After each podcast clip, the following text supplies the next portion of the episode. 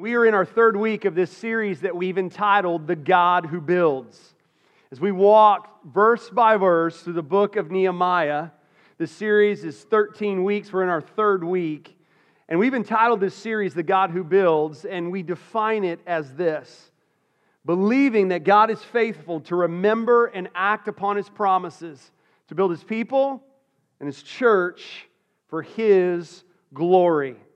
That that's what we're looking at as we open up this book and walk through these pages and look at the life of Nehemiah and then look at our lives today and reminding ourselves of what we have been provided through God Almighty, through His Son Jesus Christ and His perfect life, His perfect death, and His perfect, perfect resurrection. That as you sit here today, and if there are things in your life that lie in ruin, that we serve a God who loved us enough to send Jesus Christ, who has the power to build what is broken. And so I hope that that is where your faith and trust is placed today. And if it's not, then I'm glad you're here as well.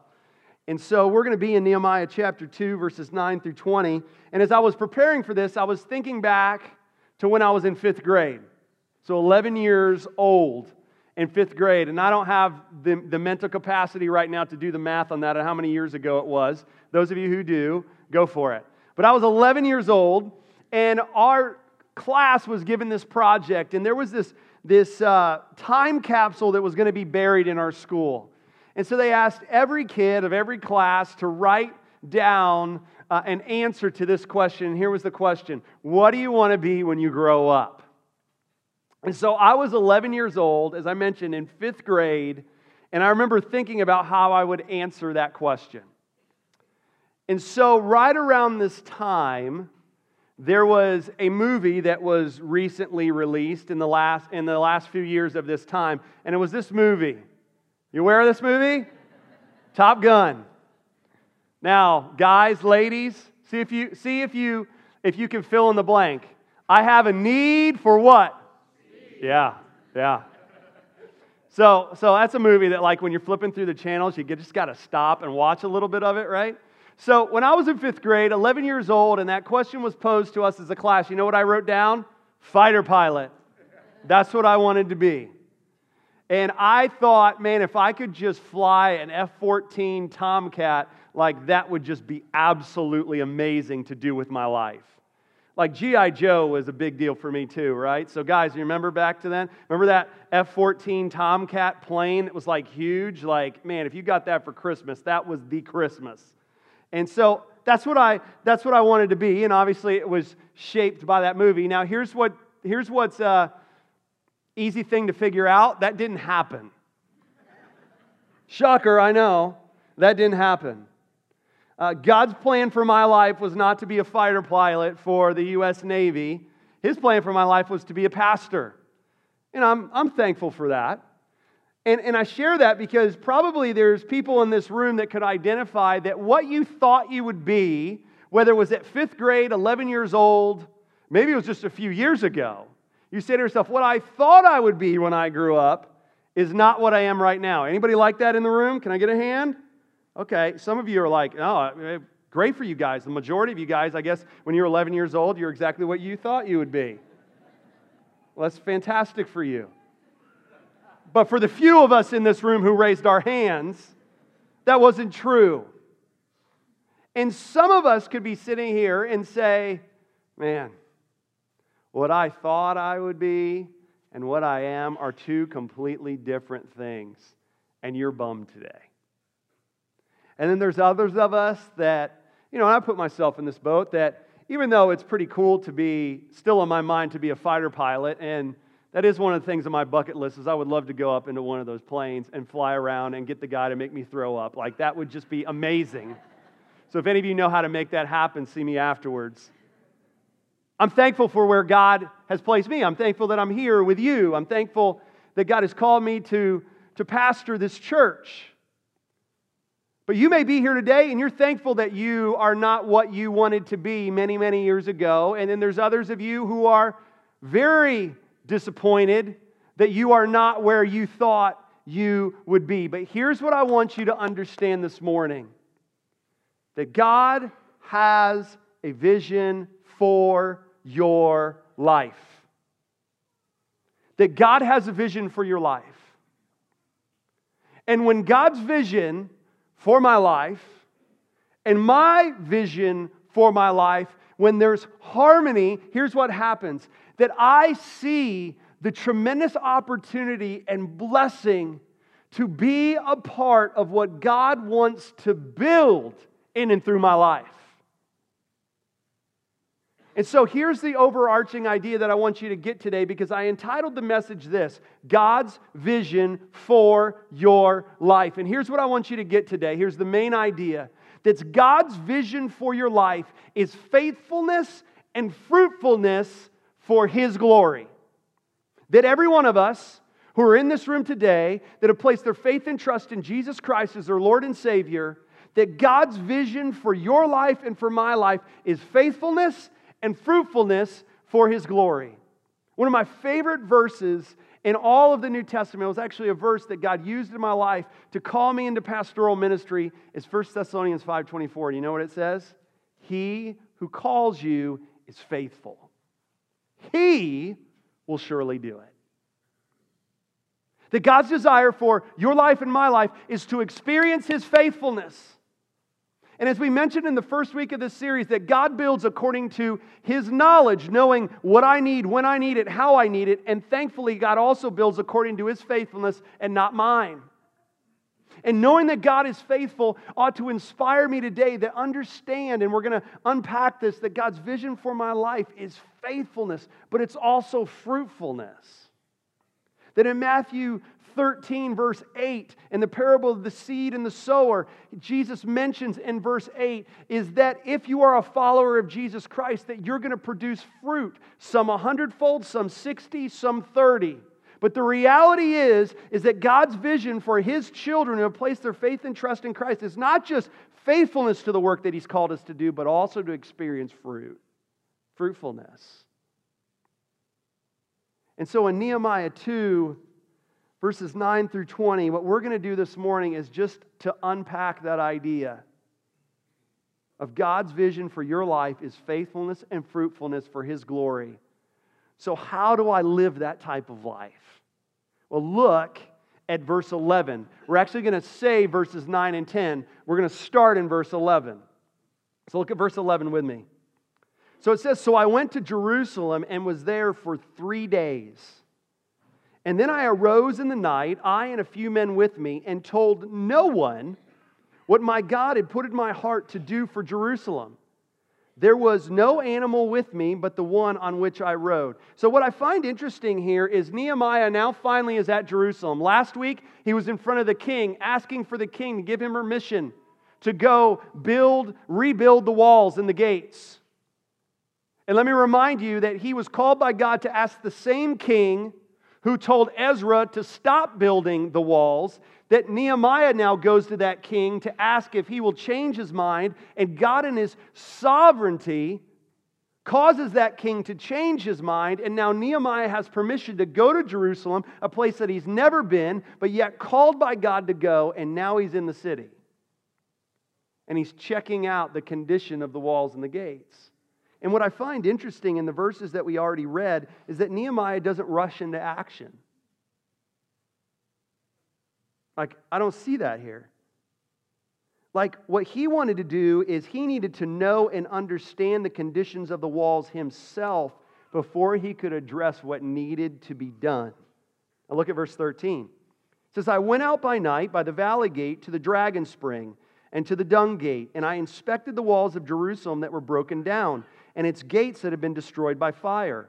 Then I went on to the fountain gate and to the king's pool, but there was no room for the animal that was under me to pass. So, in other words, what Nehemiah is doing is he's giving careful thought and being meticulous and going and looking and inspecting the conditions of the walls. Remember, he's doing this privately. He didn't take his whole entourage that he came with, but he says, I want to look for myself and to see the condition of these walls. Now look at verse 14 or 15. Then I went up by night by the valley and inspected the wall And I turned back and entered by the valley gate, and so returned. And the officials, so those people that came with him, did not know where I had gone or what I was doing, and I had not yet told the Jews, the priests, the nobles, the officials, and the rest who were to do the work. So it doesn't tell anybody else yet what he's here to do.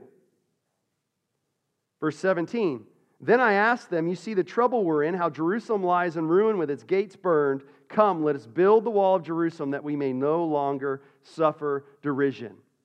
Here's what I see in verses 11 through 17. The first way that you and I live a life of faithfulness and fruitfulness for God's glory. Here's the first one inspect the ruins of your life. Inspect the ruins of your life.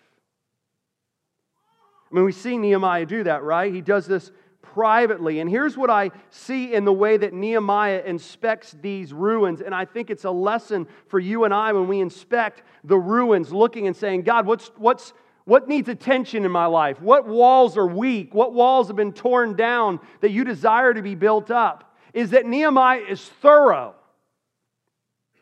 That if I'm going to inspect the walls in my life, then I first have to be thorough and being meticulous in how I look at those things and examine my life. And here's what that takes that takes time. Nehemiah takes three days to do this, to be thorough. Now, here's something you have to understand about me. I've been here almost two months. So this is just letting you a little bit know a little bit more about who I am, and, and you can judge or not judge, and that's okay. Uh, I have a little bit of OCD in me. Okay? I have a little bit of OCD. And here's how that manifests itself. Some ways that manifests itself is I hate for my clothes to be wrinkled. Hate it. Like, like so I have five younger brothers, six boys in the Pereira house growing up. It was a superhuman Wonder Woman feat for my, for my mom to do laundry for six boys, let alone iron. So, you know what we learned really young? How to iron. And I don't know what happened, but something clicked in me to where like I have to iron like everything. Like if I'm going out to, to play uh, a ba- pickup basketball game and I pull out a shirt that's all wrinkled up, you know what I got to do? Got to iron it. My mind got to look good to play good. So I'm like ironing it. So you can judge me, whatever it is. I'm just being honest with you. Like, this is who I am. Here's another thing about me I like to have my car clean. Anybody else in this room like that? You like your car nice and clean? Yeah, that's that's me. So the other so yesterday like I told Lori I want to go I'm going to go wash the minivan. So I don't usually drive the minivan around. Uh, not because I have anything against minivans. If you're a man and you drive a minivan, you drive that man van and you be proud of it. I just choose not to do it most of the time. So I went, I was like, man, I got to clean this car. I was in it the other day, got to clean this car. That's nothing against Lori, so don't even read into that. Just said, got to clean the car. There was like goldfish crumbs like everywhere. What would probably be clean to someone else, well, they were everywhere for me. So I went out and I got the vacuum and I cleaned everything and I washed that car because I like my cars clean. Here's another thing like my shoes clean. So now I've caused you to look at my shoes. Uh, I like my shoes clean. I actually clean my shoes. I don't know what it is. Like, I'm just weird, letting you know that. Those are weird things about me. Here's why I share that. Because there's certain areas of my life where I like to be very thorough. Very thorough. Like my clothes ironed a certain way, like my car a certain way, like my shoes a certain way. I'm real thorough with that stuff. And you know what I asked myself this week as I'm studying this passage of Scripture? Johnny, how thorough are you in your relationship with the Lord?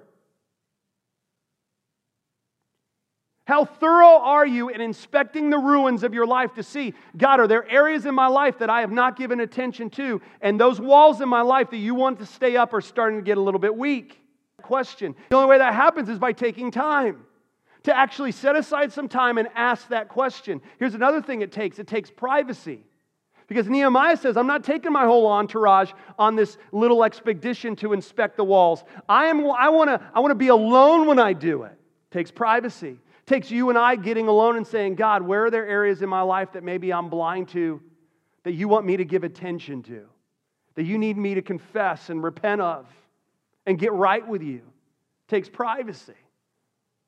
Perfect example. So this week I'm praying this and I'm studying this and I'm saying, Lord, where are those things in my life? And listen, you need to understand this before we ever get to a Sunday morning. I'm asking the Lord to convict me of what I'm sharing with you. And if it ever gets to a point where that's not happening, we're in big, we're in big trouble.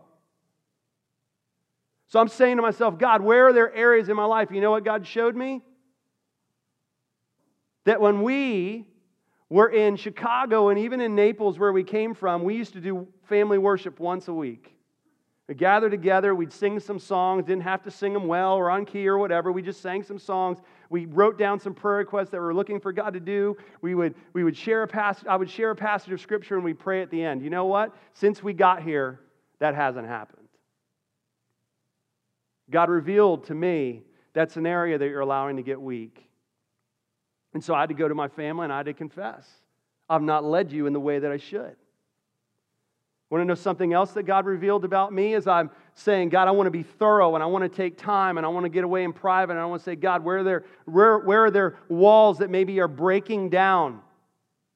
Is I committed when, when, when I was in Chicago for four months before I came here that I was going to pray with Lori every day? And sadly, up to this, up to this past week, I had not done that. And so I had to go to Lori and I had to confess. And I said, Would you forgive me of that? And by God's grace, we've been able to pray every day.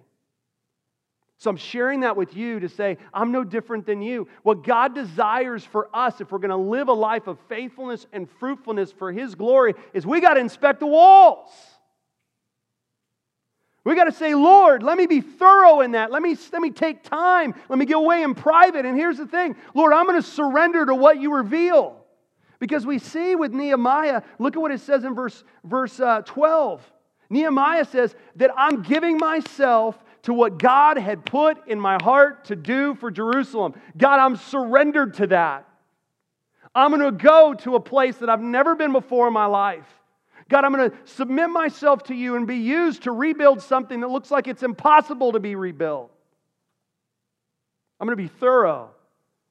Here's the next thing I see with Nehemiah. Not, not only is he thorough, but he's honest. That's a Something else we need to be as we inspect the ruins of our life. We need to be honest to what the Holy Spirit reveals when we pray, Lord, what areas in my life need attention? And here's the thing can I just tell you this? If you want a prayer that God will answer very quickly, just pray that. He may cause you to wait a lot in some of your other prayers, and you keep praying for those. But I promise you, I've found in my life that when I say, Lord, would you reveal to me the areas of my life that I need to submit to you and give attention to, He seems to do it very quickly for myself. Maybe you're different, but He does it very quickly for me. And when He does that, I need to be honest. Look at how Nehemiah is honest in, this, in the first part of verse 17. So he's done now inspecting the walls in private. He's been thorough. Now Nehemiah speaks to the people of Israel. And look at what he says. Then I said to them, You see the trouble we are in. Like Nehemiah, first words he says to the Israel is, We're in trouble. We're in deep weeds.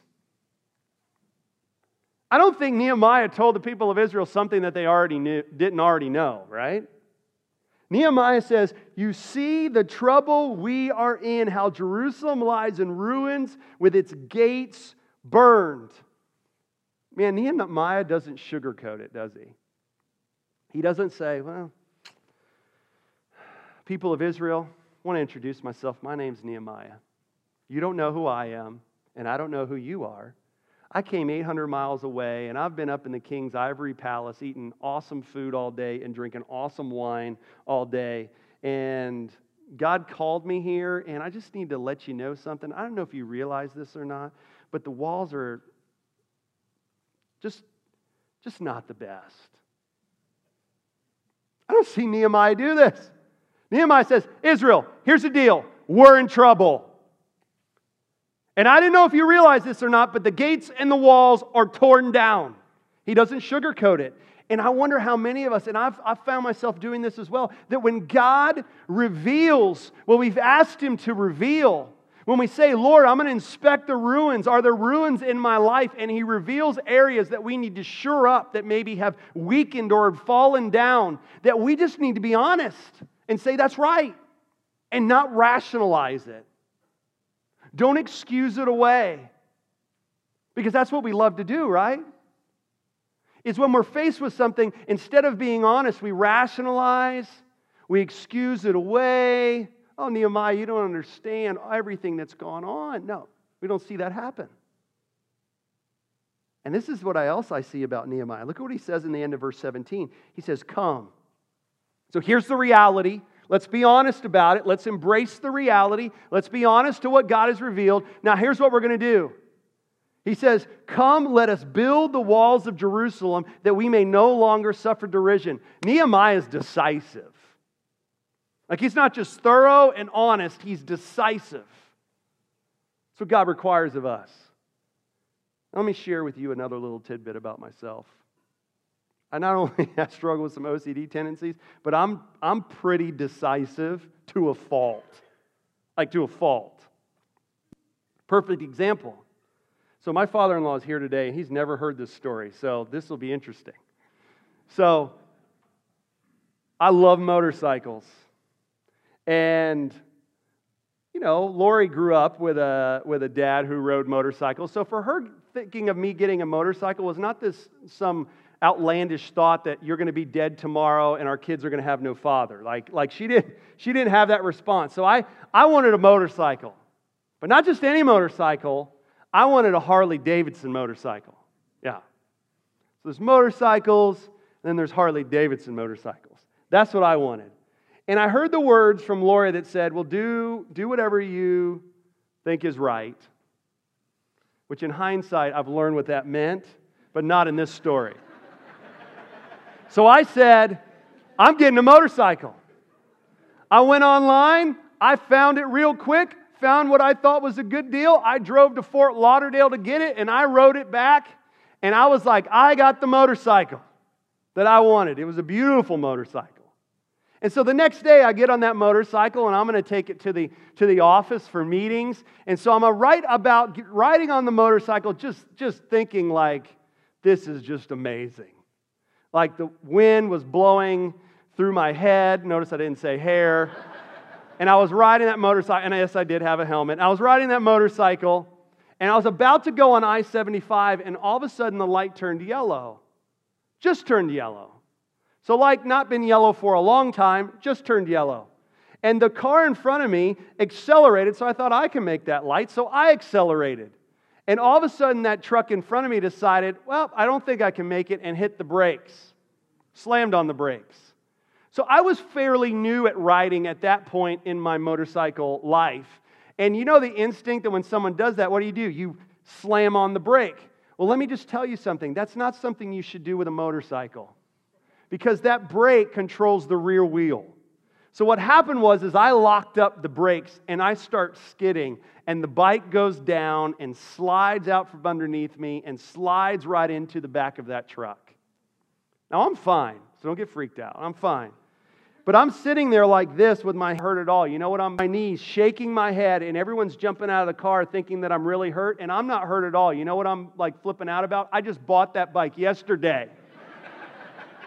That's what I'm upset about that this guy slammed on his brakes and didn't go through the light. So, as I pick up the bike with some help, and thankfully the bike wasn't totaled, I'm pulling it over to the side of the road, and you know just who just happens to drive by in that moment? Yes, Lori. now, here's what I learned after the fact. When she said, just go ahead, do whatever you think is right, that was not a blessing because she drove right by, and yes, she saw me, and she drove right by. and this is not a chastisement on her. You know what I learned that day? It's not always great to be decisive. But I share that with you to say it is always great to be decisive when the Lord tells you what he wants you to do. I don't see Nehemiah waste time on this. Sure, he's diligent in the three days to look at the walls and to be thorough and say, where is attention needed? But then he's honest about the condition. He says, guys, this is something we have to do. And look at the reason why he gives it. Look at the end of verse 17. He says, So that we may no longer suffer derision. You know why God wants you to be decisive in what he's called you to give attention to if there's something that's in ruin in your life? Is because God's reputation is at stake. That other people are watching your life. And other people that know you know that you claim to be a follower of Jesus Christ. And if you're okay with your walls being in ruin and your life being a mess, what does that say about who God is? What does that say about the power that He has to change lives? Because Nehemiah says we can't do this anymore because the way that we're operating is bringing shame to who God is and to who He's called this city to be. Because Jerusalem was known as a city of the king. It had a reputation at one point. And Nehemiah says, We've allowed this city to be a mockery. And it's my life, is the way that I'm living it, being a mockery to the power that is at my disposal, disposal that resides within me through the power of the Holy Spirit. Now, get this when I say this, here's what you also need to understand the way that I live my life, even if it's in an unhealthy way and in a disobedient way, that doesn't change who God is. God's God no matter how I live my life. But the call and the motivation that Nehemiah gives is yes, God is God no matter what happens, but at the same time, I've been given the opportunity and the privileges, 2 Corinthians 5 17 through 20 says, to be an ambassador, a representative of the power and the grace and the, and, and the glory of the gospel of Jesus Christ. Here's the second thing. Look what it's found in verses 9. Verse 9 and verse 18. I told you we'd get to verse 9. Look at what he says in verse 9. So Nehemiah starts out this section in verse 9. He says, Then I came to the governors of the province beyond the river and gave to them the king's letters. Now the king had sent with me officers of the army and horsemen. I'll jump down to verse 18. And I told them, the people of Israel, of the hand of my God that had been upon me for good, and also of the words that the king had spoken to me. I don't know if you caught this or not, but in verse 9, Nehemiah is given some things. He's given protection from the king because he's been given these officials who are to ride with him, these officials of the army. In other words, guards to protect him on this 800 mile journey. He's been given power from the king because he's riding on horses with other men, showing that he has authority and power to do what this king has allowed him to do. And then he's also given papers. Like he has letters from King Artaxerxes that says that he has permission to do this. See, here's the second thing that we need to do in order to live a faithful and fruitful life. Not only inspect the ruins of our life, but here's the second thing trust God to provide all you need. Trust God to provide all you need. Like, I think it's amazing when I just put myself in Nehemiah's situation where he's asked to do something that hasn't been able to be done in decades. But yet, God, in His sovereignty and in His provision, He says, Nehemiah, this is what I've called you to do. So I'm going to show you by giving you protection from the king. I'm going to show you that this is what I've called you to do, that this is the way that I want you to be faithful and fruitful for my glory. So I'm going to give you power from the king. And just in case you doubted that, here's a third thing I'm going to give you I'm going to give you papers, I'm going to give you letters from the king so that you can believe and trust that I'm going to give you all that you need to accomplish all that I desire in and through your life so that you can see faithfulness and fruitfulness in what you've been called to do for my glory. Now, if you're awake this morning, you're starting to connect the dots. Because what has God given you and me today to accomplish the vision of faithfulness and fruitfulness for His glory in my life, where God is sovereignly, whatever situation I'm in, whatever I'm encountering today, that's where God has sovereignly placed me to be faithful and fruitful. You know what He's given you? He's given you His power, or you His protection. He's given you His protection. Isaiah 43, verses 1 through 3, you can turn there if you want. I'm going to start reading. God says, Fear not for I have redeemed you. I've bought you back. For us today, I've saved you through Jesus' perfect life and perfect death and resurrection. I've redeemed you. I've called you by name. You are mine. You're God's today if you placed your faith and trust in Him. And then look what he says when you pass through the waters, I will be with you, and through the rivers, they shall not overwhelm you. When you walk through the fire, you shall not be burned, and the flame shall not consume you. Why? For I am the Lord your God. God's given you protection today. To do what God has called you to do, to be faithful and fruitful for his glory, and whatever that looks like in your life. He's given you his protection. Here's something you need to understand as you unpack that idea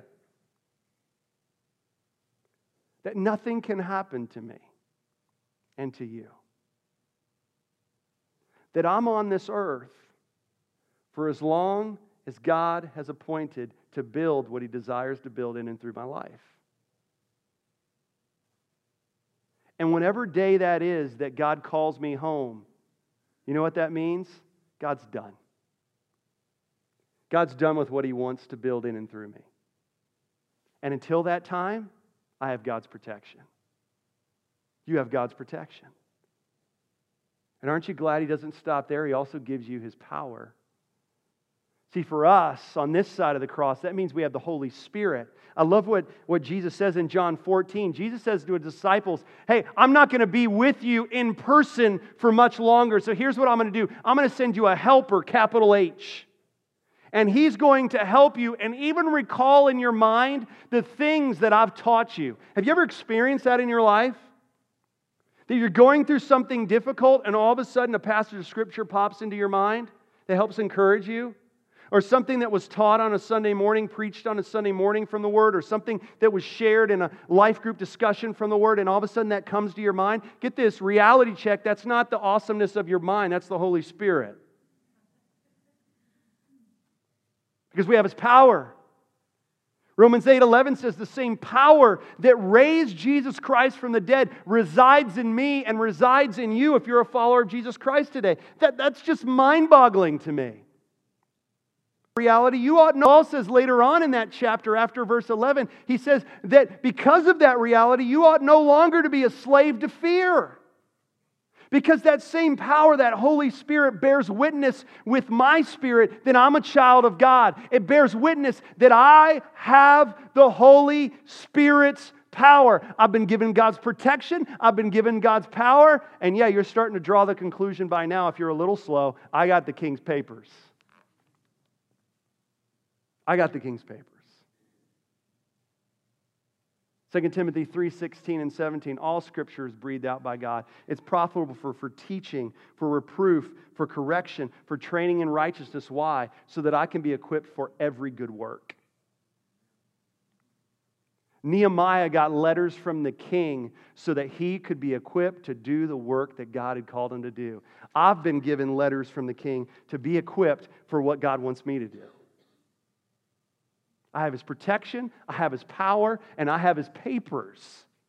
Trust that God's going to give you what you need to do the work to accomplish the vision that he's called you to.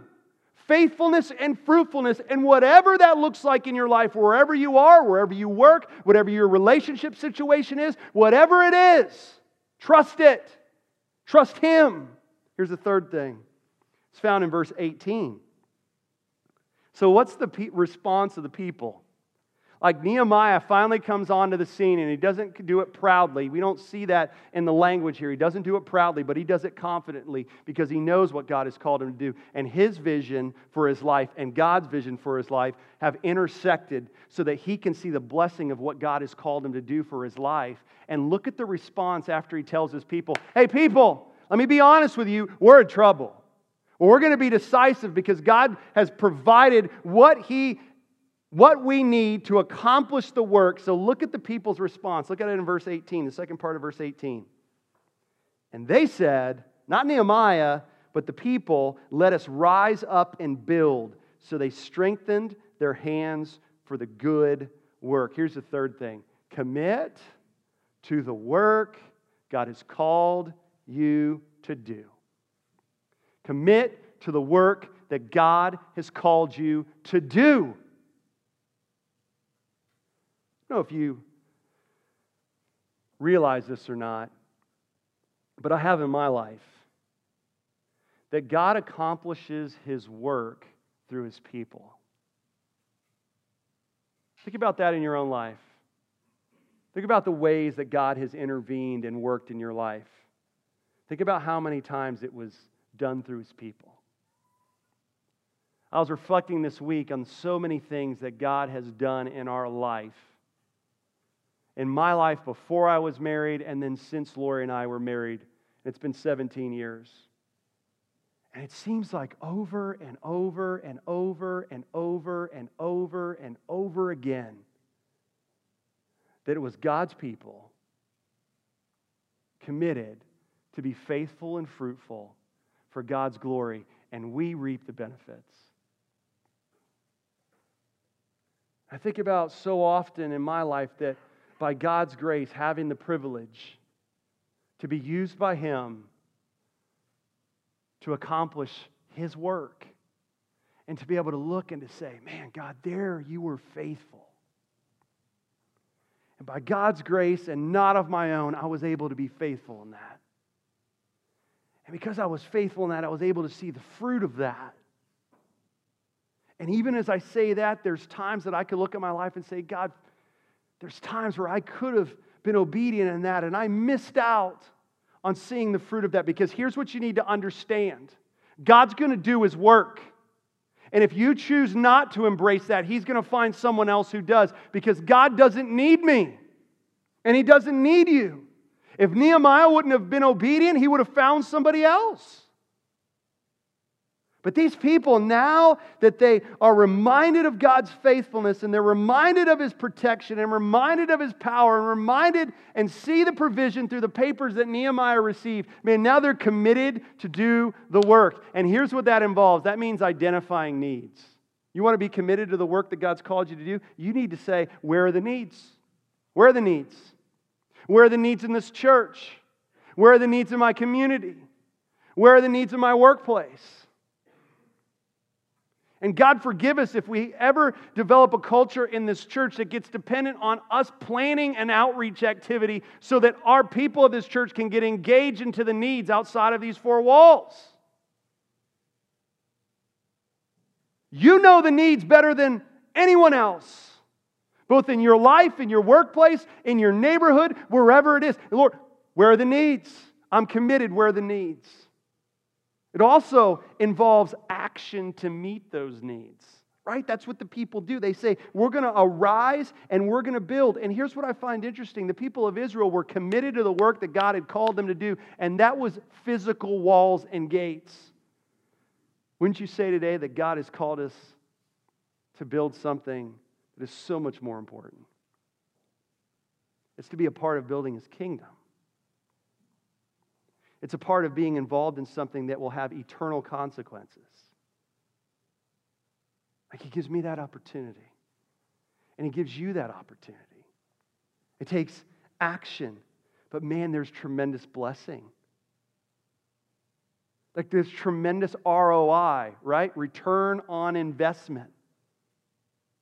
That I have opportunities every single day when I get up in the morning to make eternal investments into God's kingdom that will last forever. Eternal investments. And as we close, here's the fourth thing. It's found in verse verses part of verses 9 and 10 and then in 19 and 20 look at what it says it says but when sanballat the horonite and tobiah the ammonite servant heard this, it displeased them greatly that someone had come to seek the welfare of the people of Israel. Here's the fourth thing that we need to remind ourselves if we're going to live a life of faithfulness and fruitfulness for God's glory is we need to accept that there's going to be opposition. There's going to be opposition. Because obedience is always met with opposition. It always is. Like, let's not get ourselves caught up into thinking the enemy wants us to be committed to the vision that God has for our lives of faithfulness and fruitfulness for His glory. Let's not be naive into thinking that. So when we're committed to that, there's going to be opposition, and Nehemiah and the people of Israel are no different.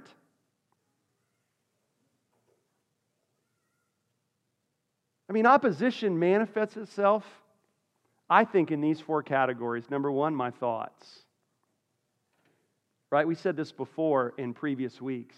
This thought that God can't use me. And my thoughts are keeping me from being obedient to the vision that God has for my life. My thoughts, what I'm thinking. How about this? How about what I'm feeling? And those often go hand in hand, what I'm feeling. Well, you don't know the hurt that I'm feeling. I, I was obedient to God at one time and it didn't work out the way that I wanted it to, keywords, I wanted it to. And so there's feelings there of mistrust or whatever it is because God didn't do what you thought He should do. And, and those feelings are, are the opposition that's keeping you from being obedient to what God wants for your life faithfulness and fruitfulness. Maybe it's those feelings that are keeping you from saying, I need to inspect the ruins in my life because those feelings are telling you it's going to be too painful if you confess and repent and turn from that. How about this? People. Like if you haven't lived long, if you've lived any time on this earth, people can be opposition. Maybe you were committed at one point to faithfulness and fruitfulness in your life in a certain area, and somebody said something, somebody hurt you, somebody gossiped about you, somebody told you you couldn't do it, whatever it is, and you got caught up in believing the lie of that person. That's what happened with Nehemiah. Hey, listen, there's always going to be haters. There's always going to be haters. And this won't be the last time we hear about Sanballat, Tobiah, and Geshem. Maybe it's this. Maybe the opposition that you're experiencing is finances. So you know what God's called you to do in order to be faithful and fruitful, and you're saying it doesn't work out on paper. Doesn't work out on paper. Costs too much. Asking me to give up too much. And it's finances that are the opposition that are screaming loud in your proverbial ear. So, what I want to do as I close out this morning is I want to give you three quick things that we need to say to the opposition when it's screaming. You ready for this? Here's the first one Speak with God's authority. Speak with his authority. That's what Nehemiah does. He says to the, to the enemies, to the haters, he says, God of heaven will make us prosper. Speak with God's authority. God, you've called me to do this. I'm going to trust that you're going to give me what I need to accomplish this. God, I'm going to be committed to what you've called me to do. Here's the second thing focus on the work that God has called you to do because Nehemiah says, no, no, no, here's the reality. We and his servants, we're going to arise and build. I'm focused on what God's called me to do. And here's the third thing don't compromise. Because I love what Nehemiah says. He says to Sanballat, Tobiah, and Geshem, You have no portion or right or claim in Jerusalem. You know what I say to the enemy? Romans 8:31. If God is for me, who can be against me? Philippians 2:13 says, "It is God who works in you both to will and to work for his good pleasure." Don't believe the lies of the opposition. Believe in the God who has a vision for you to be faithful and fruitful for His glory and the work that He's called you to do.